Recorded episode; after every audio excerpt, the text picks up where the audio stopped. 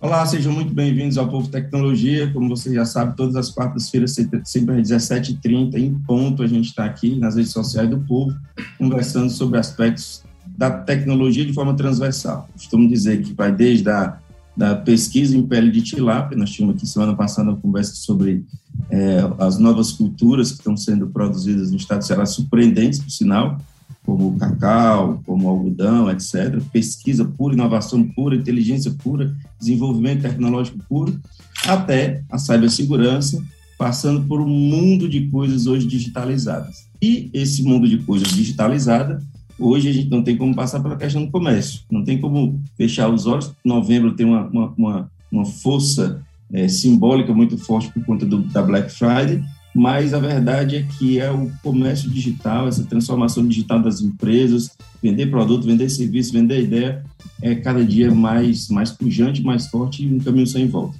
Então, nosso tema hoje é Black Friday e o e-commerce, mas vamos transitar na periferia nos temas aderentes que os nossos convidados propõem ou que, os, que, que o público, quem está aqui nas redes sociais, também vai propor. Então, temos o prazer de receber hoje aqui na live do Povo Tecnologia, que também está em comentários diários na CBN e na coluna lá no portal Povo, uh, Boscão Nunes, o Bosco é consultor empresarial em gestão, além de colecionador de vinis, você pode observar aí, e Bruno Pierobon, o Bruno é CEO e fundador da ZUP, e eu queria convidar o Bruno para começar explicando o que é a ZUP, mas dizer que é um prazer recebê-los. Obrigado, obrigado pelo convite aí, obrigado a todos. É, a ZUP, a ZUP é uma empresa de tecnologia que a gente ajuda na toda a criação de tecnologia das, das grandes empresas. Então, a gente acaba impactando milhões de brasileiros hoje, né, no, por trás ali da tecnologia de bancos, de telcos e de vários segmentos hoje que a gente atua, melhorando a experiência é, do, dos clientes com, com, essas marcas. Então, a gente cria uma série de tecnologias, plataformas tecnológicas, e a gente ajuda também em todo o processo de desenvolvimento para entregar uma experiência incrível, né? Porque hoje em dia, com a, quase tudo acontecendo no canal digital, por meio de e-commerce, a forma de melhorar a interação com as pessoas está sendo por meio de software, né, entregando um novo aplicativo. Então, a gente tem um papel crucial hoje aí, principalmente na indústria financeira, telecom. Ah, mas ah, hoje tem um terminho que está muito, muito conhecido, está sendo usado inclusive como gancho de, de venda, de marketing, a linguagem de chegar às pessoas, que é a tal da transformação digital. É um termo interessante porque ele mostra, embora já muito usual e já uh, derivando para coisa demais, uh, embora tenha essa, esse apelo, é, ele é interessante porque ele resume para uma população que não é população vasta, diversa. Brasil são muitos Brasis dentro, dentro desse país, mas ele ele resume fácil. Ele ele ele mostra, ele fala sobre a transição. Quer dizer, muita empresa e muita gente tendo com, com conteúdo, com com produtos, tendo que passar por um, por um período de adaptação para se transformar em digital. Então, esse também é, o, é, o, é um pouco do apelo da ZUP? Uhum.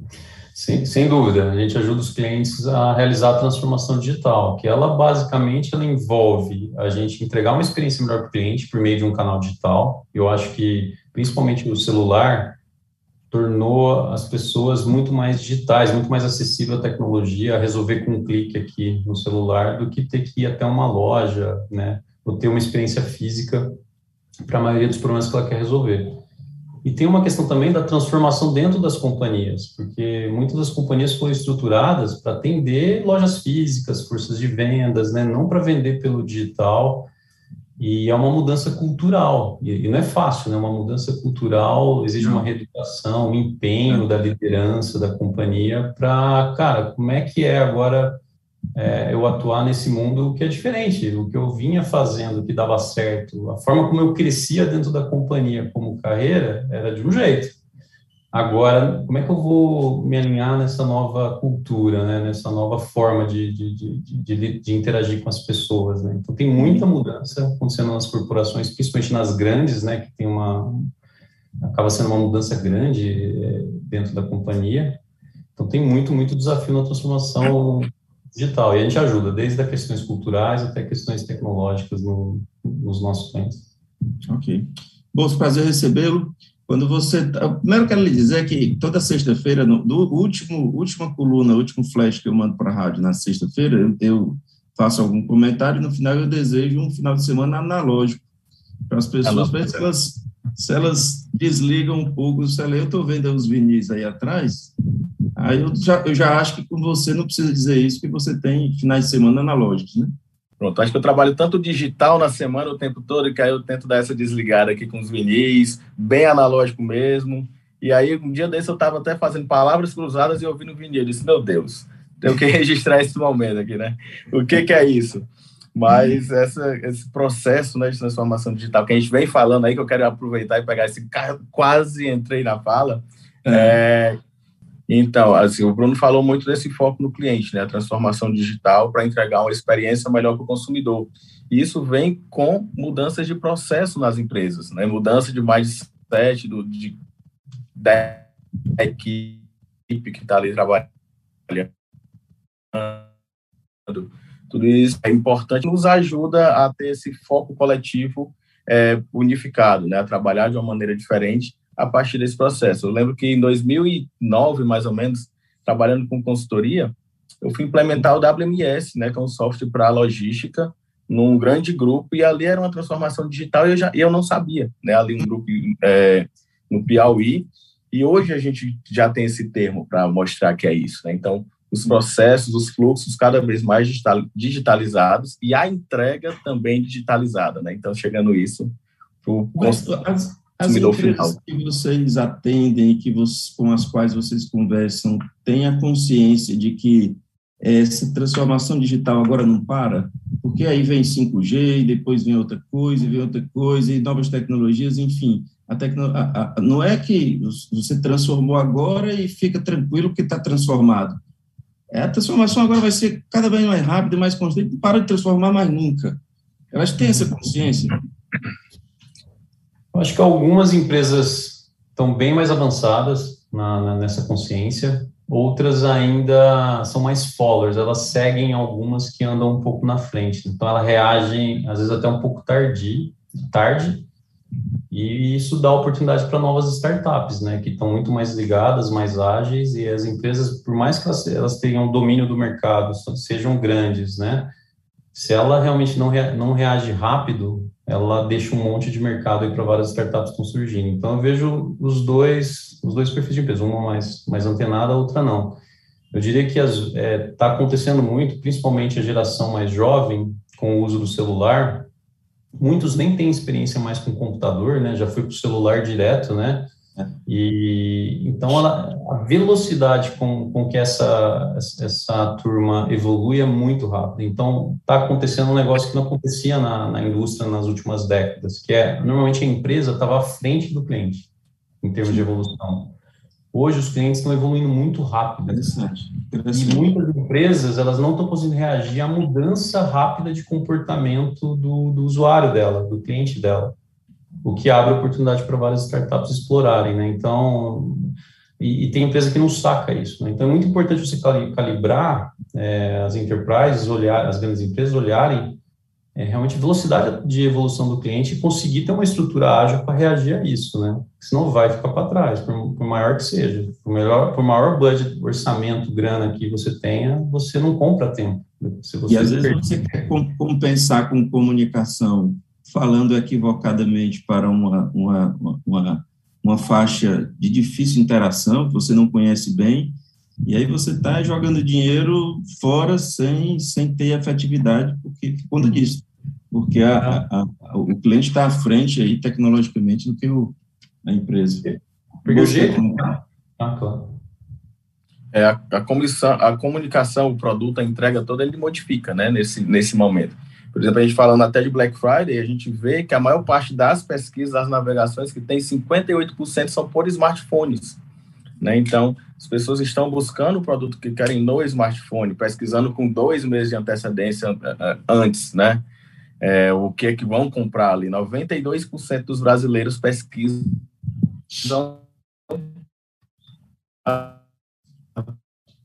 é dois meses antes. Né, essa, essa mudança do perfil do consumidor, quanto o consumidor ele, às vezes está no shopping, puxa o celular, faz uma pesquisa e faz a compra ali no celular depois de ter testado numa loja. Então, tudo isso vem sendo a transformação até das gerações. Né? Então, cada uhum. vez mais a gente vê esse movimento. Vocês concordam com a tese é, muito comum de que em novembro vai haver uma super procura e uma aí uma, a demanda reprimida vai buscar uma, uma enfim, vai haver uma, uma, uma corrida às compras generalizada ou você acha que que também vamos com calma, que também não é assim. O que, que vocês estão, que vocês preparam os clientes de vocês para quê em novembro? Normalmente a Black Friday ali, ela basicamente você faz o que o volume de vendas de um mês em poucas horas, né, num, dia. Então, é, toda a preparação para atender isso é, aí até de tecnologia, ela é bem complexa, né? Porque é um pico de volume num sistema extremamente complexo, que é um sistema de transação de e-commerce, né? E tudo concentrado numa janela de tempo muito pequena, você tem que atender bem para fazer o volume e é uma receita importante para os e-commerces, né? E eu vejo que não vai ser diferente nessa Black Friday, por mais que não. a gente tenha passado por um período é, eu acho que eu formulei mal a minha pergunta, até porque assim nós temos aí uma retomada, uma promessa de, de, de retomada, uma, um pouco de esperança por fim de pandemia.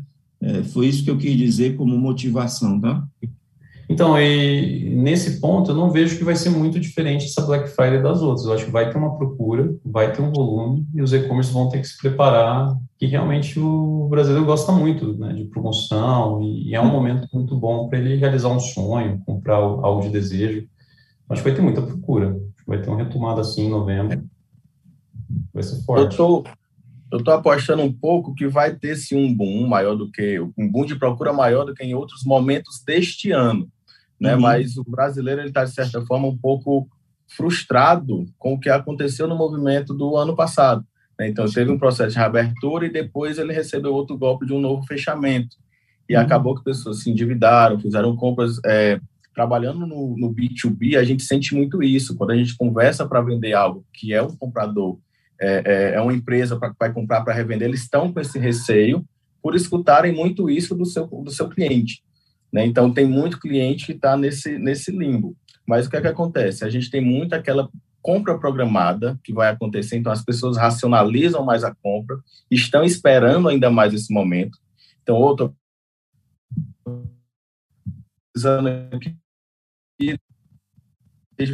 faz tempo, uma melhor carreira para home office, o que quer e tais, racionalizar os recursos, e a gente não vai deixar de ter sempre essa compra por impulso. Né? Então, vai variar muito do mercado e até mesmo do público. Eu até brinquei muito com meus clientes nesse período de, de pandemia, que eu disse, foca no concursado, foca no concursado. Esse está economizando dinheiro em casa. Né? Quando a gente vê outros mercados que estão ali, outros públicos que estão sofrendo mesmo é, escassez, mas a gente tinha outros também que estavam ali aflorando. Então, é uma comunicação de chegar a quem está com poder de compra, né? Mas, claro, é óbvio que eu estou atentando muito para as formas e condições de pagamento. Ah. Isso a gente vai ter que trabalhar muito bem agora, né? Os parcelamentos, tudo, nesse momento. Ou compre agora e comece a pagar só depois, esse tipo de situação toda. Vai ser, sim, um gatilho muito importante para uma população que vem, de certa forma, sofrida aí com esse processo todo de pandemia e instabilidade econômica, né? Mas vai ser a tendência que seja uma, uma Black Friday, né? A gente teve crescimento na, na, nas compras em 2019, teve também em 2020 a expectativa de crescimento no volume de compras também em 2021, né? Não vai deixar de ter. Quanto do, do dia, o quanto da semana, o quanto do planejamento de vocês, vocês dedicam a pensar e entender o, o mobile marketing é uma forma de comunicação muito rápida e muito enxuta, um design muito é, sedutor, talvez, e, e, e, e muito prático para poder olhar para o cliente que não passa muito tempo ali nas, na tela de um celular para comprar. Ele passa na tela do celular para porção de coisa, mas para comprar, acho que a decisão é mais rápida. Uhum. É, hoje eu acho que todas as empresas que estão trabalhando em transformação digital investem muito tempo na experiência mobile, né? Assim, é muito importante é, você dar uma experiência muito fluida, muito rápida, né? A Amazon começou com click buy lá fora, né? Que com um clique você compra, uhum. tentar deixar a experiência de decisão, assim, de impulso muito forte na experiência, né? E realmente facilitar, né? É, então, hoje eu acho que é pré-requisito para todo mundo investir muito forte no mobile. Eu lembro que em 2000, eu lembro 2011, 12, eu chegava nas grandes empresas e falava assim, tinha um termo nos Estados Unidos, mobile first, né? É. Cara, pensa mobile primeiro, a sua empresa, né? A experiência, né? Eu lembro que eu chegava nas empresas daquela época e falava, como assim mobile first? Nem orçamento para mobile eu tenho, né? Então, você ia no Vale, já todo mundo falando de mobile first, né? Primeiro mobile, né? Mobile first é, cara, primeiro pensa mobile e no Brasil os que falam nem orçamento, nem prioridade é, né?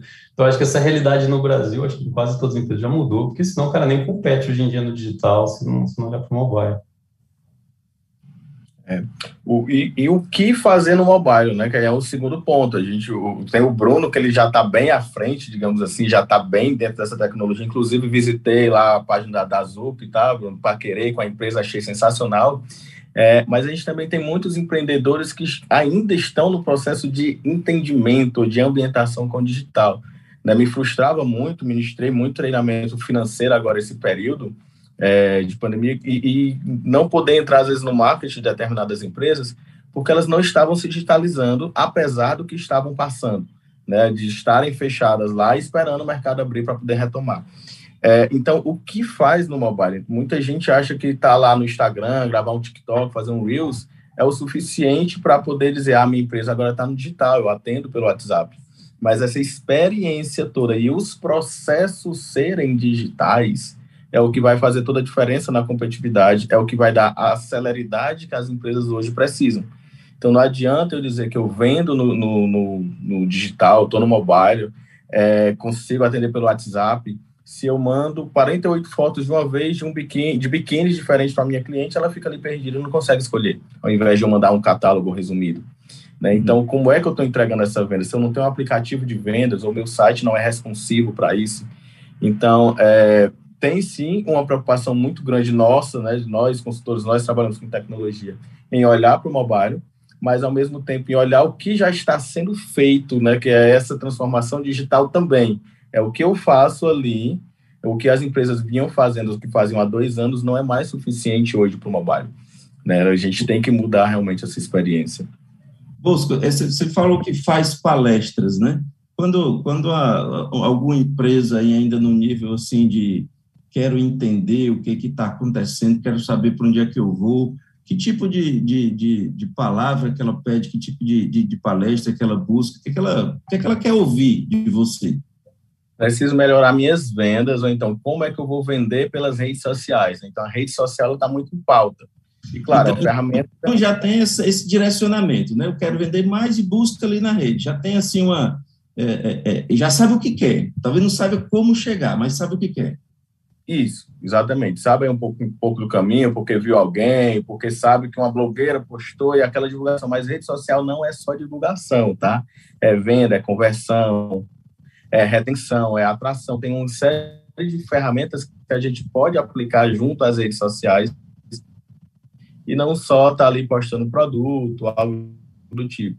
A gente monta um conceito lá e a rede social participa de dentro de quatro etapas que eu gosto de trazer lá no processo de vendas, que é atrair, converter, fechar e encantar, né? A rede social é muito forte na atração e no encantamento. Mas a gente tem duas etapas fundamentais, que é a conversão daquela, daquele lead, de quem visitou aquela página, em um possível comprador e o fechamento de venda em si.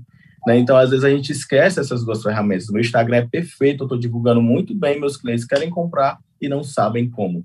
Visitei um site, eu já tive cliente com essa exata situação. No site, eu não consigo finalizar a venda porque o site não consegue calcular frete, então não me deixa comprar. Como é que esse cliente vai conseguir finalizar? Os poucos estavam em contato pelo número do WhatsApp para a empresa para conseguir finalizar uma compra. Então, o que é que eu estou fazendo aqui nesse canal de fato? Né? Então, é, não é só divulgação, gosto de sempre lembrar, e como utilizar. Né? Então, muita gente vem atrás das redes sociais até a gente apresentar outras ferramentas ou outras funcionalidades que o digital como um todo ele tem ou deve ou pode trazer para aquela empresa. E vai muito também do ramo de atuação. Né? Hoje eu falo que, de certa forma, é inovador você pegar uma empresa que é B2B é, hum.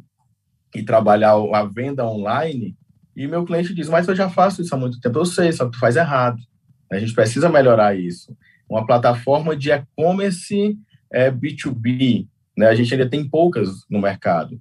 E aí a gente tem mercado, a gente tem espaço nesse mercado tão pouco explorado pelas empresas que são B2B de fazer ferramentas funcionais para 40% de uma empresa que está ali tão atribulada a outros fatores. Né? Então, quando a gente consegue trazer esse tipo de, de visão, é que a empresa realmente cresce. Aí eu tenho implantado muito esse processo de, de, da venda digital, não sai de sales digamos, mais maduro, em empresas que são B2B. Então, uhum. aí eu tenho espaço para lançar no mercado de um cliente meu, que é aqui, Fortaleza, pequenininho e tudo, e dizer, olha, a gente vai ser a maior plataforma de venda online no atacado de biquínis ou de moda praia. Então, isso eu consigo fazer com o meu cliente, porque o mercado ainda está precisando disso. Uhum. E quem sair na frente novamente, né? Eu já estou falando do, do, do, atacado aqui, na beira do atacado, quem sai na frente também vai conseguir muito mais espaço. E isso hoje eu já estou uhum. buscando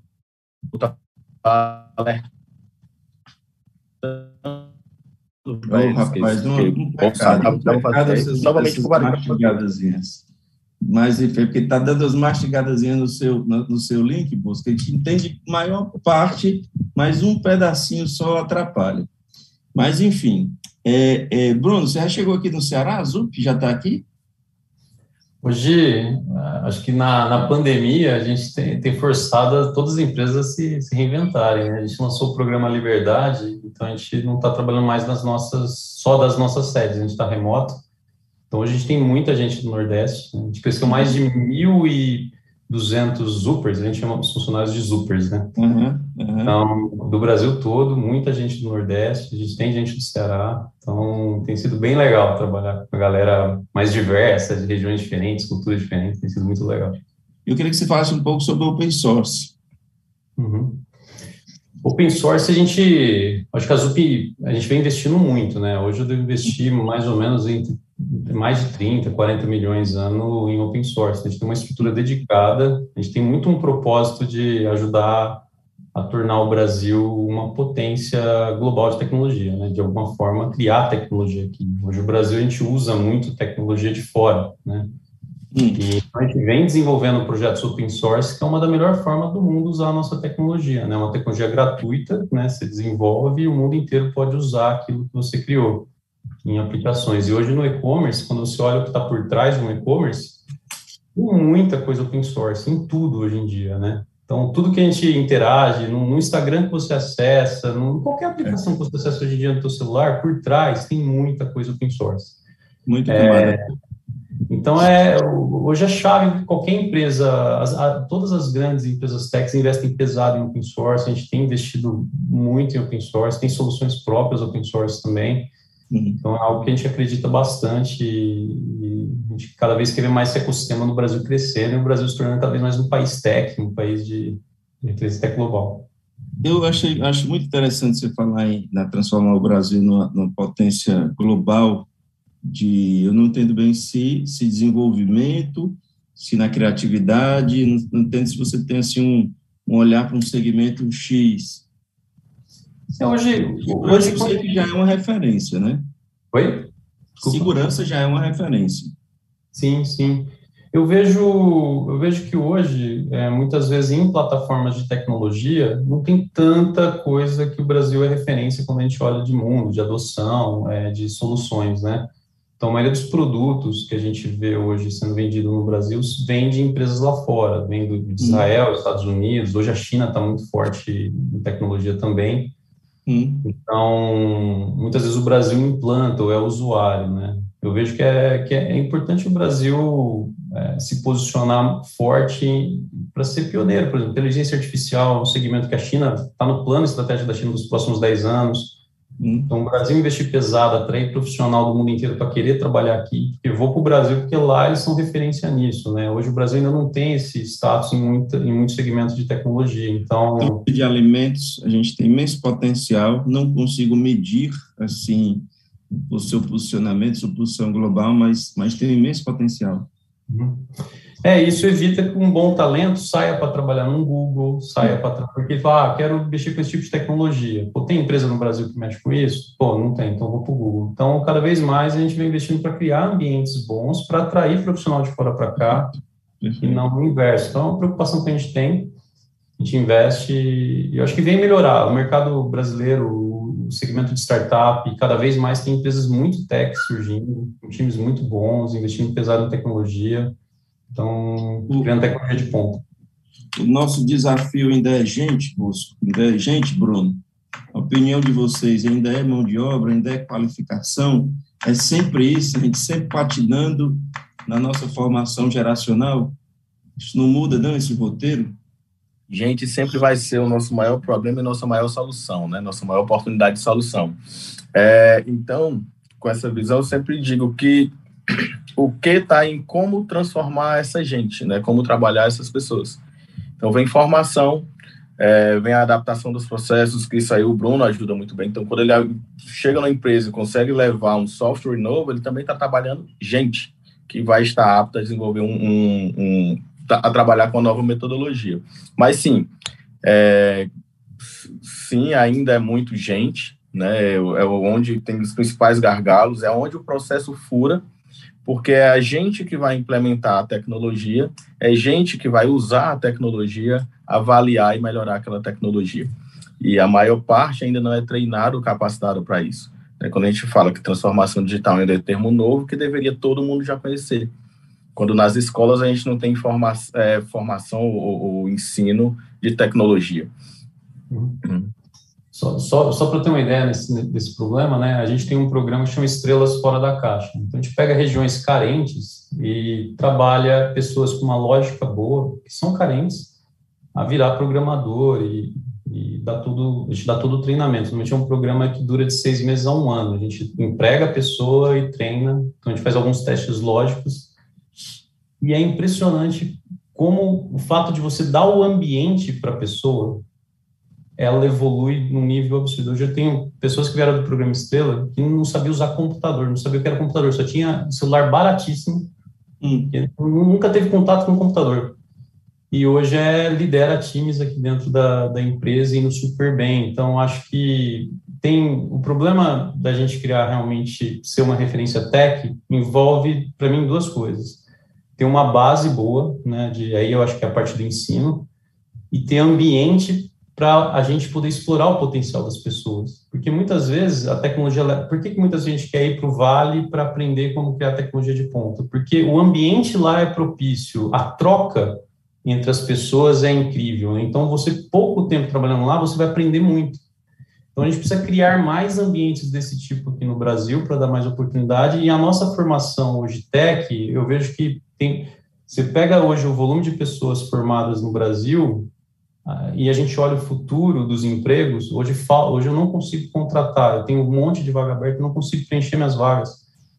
E você vê um monte de gente desempregada. E muita gente hoje está tá nas universidades, mas parece que a gente está formando talentos pra, de empregos que eram muito atrativos na década passada, não para os empregos que são da próxima década. Então a gente está desbalanceado, então falta talento, falta conexão entre as universidades e as empresas para que o profissional já saia ativando valor. É, muitas vezes o profissional sai, a gente tem que dar um treinamento para ele, para ele conseguir de fato entrar e produzir. Né? Então tem muito detalhezinho ali que a gente precisa ajustar. É, essa formação é uma formação demorada, como a de um engenheiro, como a, ou, ou, ou, ou formar, qualificar para uma linguagem de programação, para um setor, para um ou, ou seja, pode ser mais resumido como um, um, um, um emprego técnico, uma formação técnica? Hoje, hoje uma formação normal, a gente tem formação de dois anos e normalmente até quatro anos, né, para um programador, que é a maior demanda de emprego hoje, que são salários altos e a gente não consegue preencher as vagas. Então, a formação oficial numa universidade vai de dois a, a, quatro anos. Eu tenho experiência de formar pessoas em um ano, a pessoa do zero em um ano já conseguia ativar valor, então é possível formar um pouco mais rápido. Perdão, Porém, mesmo isso, pegar... isso é um projeto seu, da sua empresa? Nossa, a gente tem prof... a gente forma pessoas dentro de casa. Tem um programa Estrela Catalisa para deficiente, a gente tem um programa do Hora de Talents, que é um programa interno que a gente pega a galera é, e treina. Ou seja, é possível formar uma pessoa em um ano e é entregar mercado. Se a pessoa tiver uma lógica, um, um raciocínio é, rápido, com uns testes de lógica, ela, ela tiver velocidade lógica, assim, é, a gente consegue em um ano treinar e ela está pronta para atuar e fazer uma aplicação de um Pix seu aí do, do, do, do teu banco, né? Então, então a gente consegue de fato. E tem um outro ponto que às vezes a pessoa sai da universidade, mas ela não sai preparada para trabalhar numa aplicação crítica, por exemplo, igual de um banco, de um e-commerce que vai tocar uma Black Friday. O estudo ainda da universidade, ele está num campo que não é tão prático do que as empresas utilizam. Então, mesmo eu pego pessoas das universidades é, e eu tenho que dar um treinamento de três meses para ele estar tá apto a, a, de fato, impactar uma aplicação que você vai utilizar na hora de você comprar no e-commerce. Então, tem muito detalhezinho que dá para a gente ajustar. Eu acho que a gente, se, toda empresa investisse um pouco também em ajudar a criar esses ambientes, dar oportunidade para as pessoas, eu acho que o Brasil teria muito mais gente no ambiente tech, que hoje ainda é uma bolha, né? É um negócio que poucos têm acesso e está faltando emprego. É, então, tem muito para a gente trabalhar. A gente tem investido bastante nisso também, mas tem muito campo para trabalhar. Você quer comentar? Sim, só pontuando isso que o Bruno até falou no final, está faltando é, emprego, né? Na verdade, está faltando profissional para preencher essas vagas. É, então, não só pode, como a gente tem que formar esse pessoal mais rápido. Né? A gente precisa, se a gente quiser acelerar, a gente precisa formar pessoas quão mais rápido a gente puder, sem perder qualidade, óbvio, é, porque senão a gente vai, a gente já está para trás. Né? E aí, quando eu tenho um curso de quatro anos, eu estou entregando alguém para o mercado que tem uma bagagem de quatro anos de defasagem. Né? Então, o, o que que está ali? O que é que eu estou envolvendo? Lógico que tem disciplinas que são ser entendidas, mas a formação profissional, né, quando a gente fala de formação profissional, é importante que ela seja mais rápida não só é, atentar para a formação acadêmica, e quando o Bruno pontua essa questão da, da, das áreas, né, vou formar alguém em um ano, pode fazer uma aplicação do PIX, é porque ele está formando um profissional, não só um acadêmico, né, não é só um diploma, é alguém que vai estar de fato apto a atuar naquele segmento. Isso é que é importante em todas as áreas. Né? Estava conversando segunda-feira agora com o coordenador do, do curso de odontologia, ele está mudando a grade curricular ali da UFC, é o vice-coordenador, e ele falou que agora 70% do curso tem que ser prático, são as novas normas. Né? Então, é uma mudança necessária, significante e ainda muito dolorosa para as universidades começar a fazer. Né? A gente tem um exemplo da Link, lá em São Paulo, que ela é uma faculdade de negócios, né? foi criada para formar empreendedores. Então, desde o primeiro semestre, as pessoas já abrem empresas e já vão atuar e ganhar dinheiro com sua empresa. Tem aluno lá que paga a faculdade com o que ganha da empresa que abriu no, no projeto do primeiro semestre. Então a gente precisa de. Sabe, sabe que às vezes eu faço uma analogia desse tema, né? Que parece que assim a gente pega às vezes um talento, e fala, cara, esse cara foi treinado para ser campeão olímpico de ping-pong, né? Cara, o cara hum. super treinado em ping-pong, a gente coloca o cara aqui para desenvolver uma aplicação crítica aqui, é a mesma coisa que ele jogar na quadra de tênis contra o Federer. Assim, aí ele não acerta uma raquetada, porque o campo de jogo é, é. da universidade não é o campo de jogo do. Para o qual ele foi treinado. Então, assim, né, tem a base, mas não é o mesmo campo de jogo, sabe? Olha, o, o nosso querido professor Sérgio Araújo, que toda quarta-feira está aqui com a gente, ele diz, pergunta o seguinte, é, a formação de que estão falando é específica para as empresas pelas quais é, a formação de que estão falando é específica para as empresas ou a formação universitária é para muitas empresas, não para uma só? É assim mesmo? A formação universitária, pelo que estão falando, é um problema, não solução? Vamos tentar aqui para a gente é, raciocinar em cima da pergunta do, do professor Sérgio. Está é, tá velho esse modelo de quatro anos? Ó, minha, minha, minha opinião era, Minha opinião sincera sobre isso. Eu acho que a faculdade hoje, ela, é, a universidade, ela ensina muito bem lógica. Isso é muito bom. Porque você pega um cara que passou por uma universidade boa, a velocidade que ele aprende a aprender coisas novas, em tecnologia tudo muda em um ano, então é impressionante. Então, a, essa base é boa. Só que eu acho que esse tipo de ensino deveria ser no primário. Da mesma forma que a gente aprende matemática para o futuro, que IA vai dominar, inteligência artificial, é, da mesma forma que a gente aprende matemática e português, lógica deveria ser ensino fundamental, deveria ser algo lá atrás que a gente treina a lógica desde a da base. Assim como, como o aprofundamento da matemática, né? Exatamente. Que é, é o, que é o, o, o alicerce básico para esse mundo aí de tecnologia. Exatamente, raciocínio lógico. E, e, às vezes o aluno vai ter contato com isso na universidade, assim, e, e deveria ter contato lá atrás. E a universidade deveria, e eu acho que a universidade deveria formar muito próximo do campo de jogo real que a gente enfrenta. Então, quando a gente fala assim, cara, um cara sair da universidade sabendo Lambda, tecnologias de ponta, é, microserviços, realmente tecnologia que vai, o cara vai chegar numa startup ou vai procurar um emprego, ele vai falar, todo mundo vai ficar impactado com o que ele passou, porque quatro anos é muito tempo. Se você olha no mercado hum. de empreendedorismo, você ergue uma empresa gigante em quatro anos. É muito tempo você dedicar a sua vida. Você adquire projeção global. É, então, a pessoa deveria sair impactando numa entrevista. Hoje não, ela, ela não, não impacta em zero numa entrevista. Ela tem, eu falo, cara, muito bom a Universidade de Boca, você sabe que o aluno foi bem, foi bem selecionado, porque ele passou por um crivo, você sabe que ele aprendeu uma base muito boa de tecnologia e ele vai aprender rápido as coisas. Então, eu prefiro, eu, eu vejo o valor da universidade hoje. Mas quando eu olho o potencial de uma universidade, poderia ser, no mínimo, exponencialmente maior do que é hoje. Eu acho que tem um potencial inexplorado no modelo né, que, que, ainda não é utilizado. Embora já haja avanços, como a, a, a você conhece, Bruna, a, um, tem um campus na UFC aqui, que é em Quixadá, bem localizado, bem interior, que, e o campus é todo temática tecnologia da informação, inclusive com empresas é, incubadas, etc., já deu aí uma, uma avançada nesse modelo mais antigo, né, que deixa uma monografia do, no HD do, do professor. Mas eu acho que ainda, ainda tem muito que caminhar, eu concordo com você. Bosco. Eu, eu acho que a, a universidade é uma caixa de ferramentas mal utilizadas, né, muitas vezes.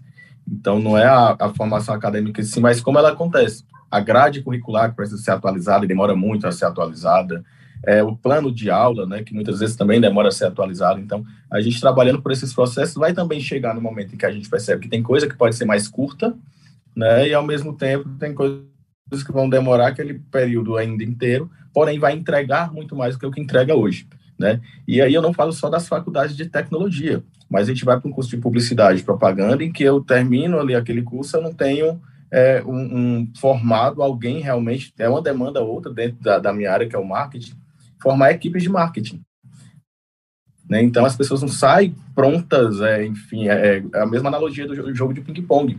Elas não estão ali preparadas para a atuação do que é o marketing e tem muita bagagem que às vezes não vão me ser, me ser né, enquanto empresa, enquanto negócio, úteis para levar realmente ali para uma prática de mercado.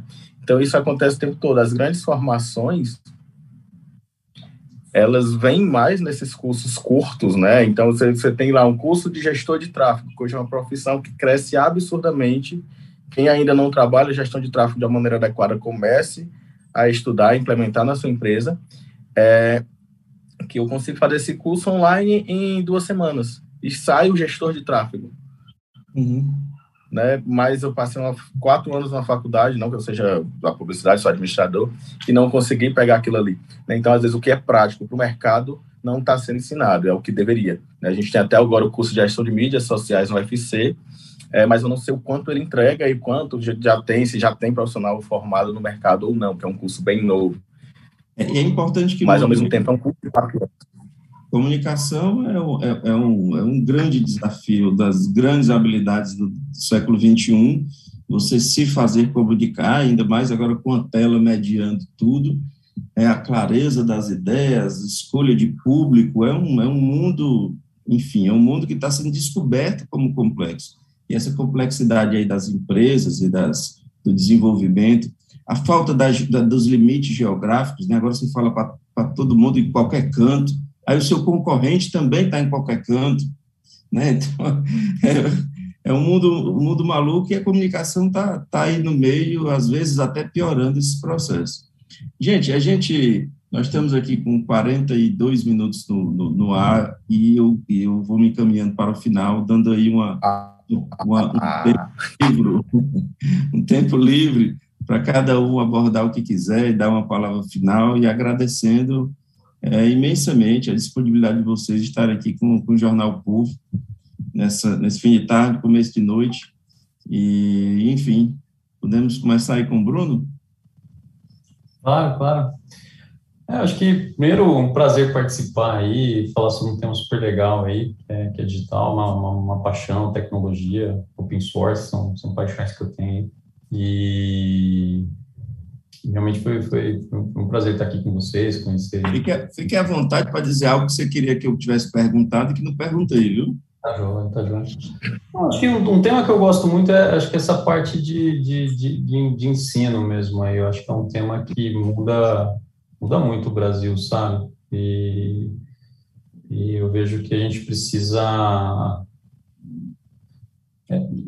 conseguir trabalhar melhor isso nas empresas, a universidade, conexão empresa-universidade. Acho que o Brasil, é, é, quando a gente olha, por exemplo, o volume de pessoas tech formada na China, é, é muito grande comparado com o Brasil. Então vai ser difícil com, competir contra alguns lugares, né? Assim, a gente vê a tecnologia hoje gerando muito emprego, né? Você pega quando entra uma tecnologia, por exemplo, de, de, de vender comida pela, pelo, pelo, celular, gera um monte de emprego, que são os entregadores, né? Só que no futuro está vindo carro autônomo, está vindo uma série de tecnologias aí que podem ser que tire uma parte desses empregos. E os empregos vão ser gerados em tecnologia, né? Então, no futuro, a gente vai ver, assim, cinco pessoas de tecnologia desenvolvendo um software para criar algo que um, advogado faria, né? com um advogado no time ajudando a criar aquela tecnologia, né? Então, assim, os times vão ser muito formados por, por desenvolvedores, que é hoje a grande falta de, de, de, de, talento, né? Então, é muito importante todo mundo, assim, quem, é, incentivar o filho a ter contato com lógica, com, com esse tipo de experiência desde novo, para ajudar a gente, né? Assim, eu acho que vai, vai ser bom para ele no futuro. Ele é ter... Que quando você fala em futuro, por favor, não imagina em 2050, não, viu? Futuro, é, futuro é nessa década, daqui a 3, 4 anos, máximo.